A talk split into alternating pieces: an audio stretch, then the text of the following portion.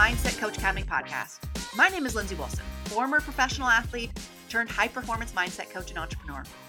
On this podcast, we're talking all things mindset, how to work on your own mostly, but also how to teach it and how to have a business teaching it if that's your thing.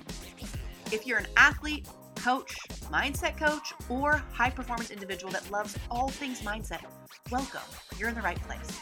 Let's do this.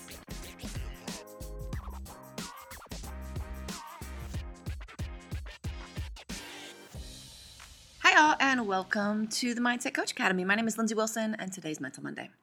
Before I get into today's episode, I wanted to do better in 2022 about telling you about all our free stuff that you have access to on our website.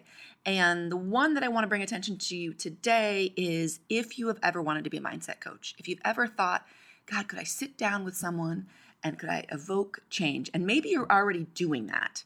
But with our system, we give you just more framework, more confidence, more of a system to follow. And that's with our Ultimate Mindset Coaching Toolkit. It's right on our homepage. If you go to positiveperformancetraining.com and scroll down a little bit, you can download the free toolkit. It's totally free. And it really takes you step by step how to sit down and work with, a free or paid or practice, usually a practice client if it's your first time, and sit in that mindset coaching chair and really help them work through something. So I encourage you to go check that out if you haven't already. All right, so it's a little early in the morning, so I apologize. My voice kind of sounds like it's a little early. I'm drinking my coffee right here. And in our Mindset Coach Academy, it is month one, which means we are talking all about the coach. The coach is sitting in the student chair and working on themselves. And one of the things we do, and which is what I want to talk about today, is we talk about pillars. We talk about life pillars. And one of the ways to think about this is, what is your why? What are your non-negotiables? And I wanted to bring that question to you today because I think so often we go straight to goals and we all have them. We want a new job or we want a new house or we want a different career or we want to travel more or we want more money or we want more purpose or whatever it is that you are interested in doing, digging in and understanding why. Now, look, not every why has to be some selfless, purpose-filled thing. Maybe it's just your ego. Maybe it's just you are seeking a way to grow, that you're bored, or you want something just for you that you create in the world. And that's fine.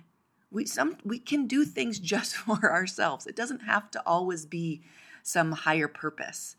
But what I will say is diving into that can really, really help make sure what you say you want is in alignment with your true values. It is in alignment with who you want to become. And when things get hard, and they inevitably will, whatever goal you have, it will not be easy. There will be ups and there will be downs. In those down moments, when you question whether you really want it, you have already done the work. When you are excited and motivated, that tells you why to move through those hard times. So again, take one goal that you have, one thing you've been thinking about, and think about really why you want it. A great way to do this is to just journal, is to just free write for 5 minutes. I want this thing because, and see what comes up because it may surprise you. It may not be the obvious thing. Or, in the beginning, you may say the things that you're supposed to say or that you think society expects you to say. But as you dig down, the answer may be deeper. Maybe you're trying to please somebody, or maybe you're doing it because of this thing that you failed at earlier in your life and you're trying to make up for it. Again, there's no wrong answers, but understanding where it's coming from can be super, super helpful. So that's my challenge for you today. Happy Monday, and I'll see you again next week. Bye for now.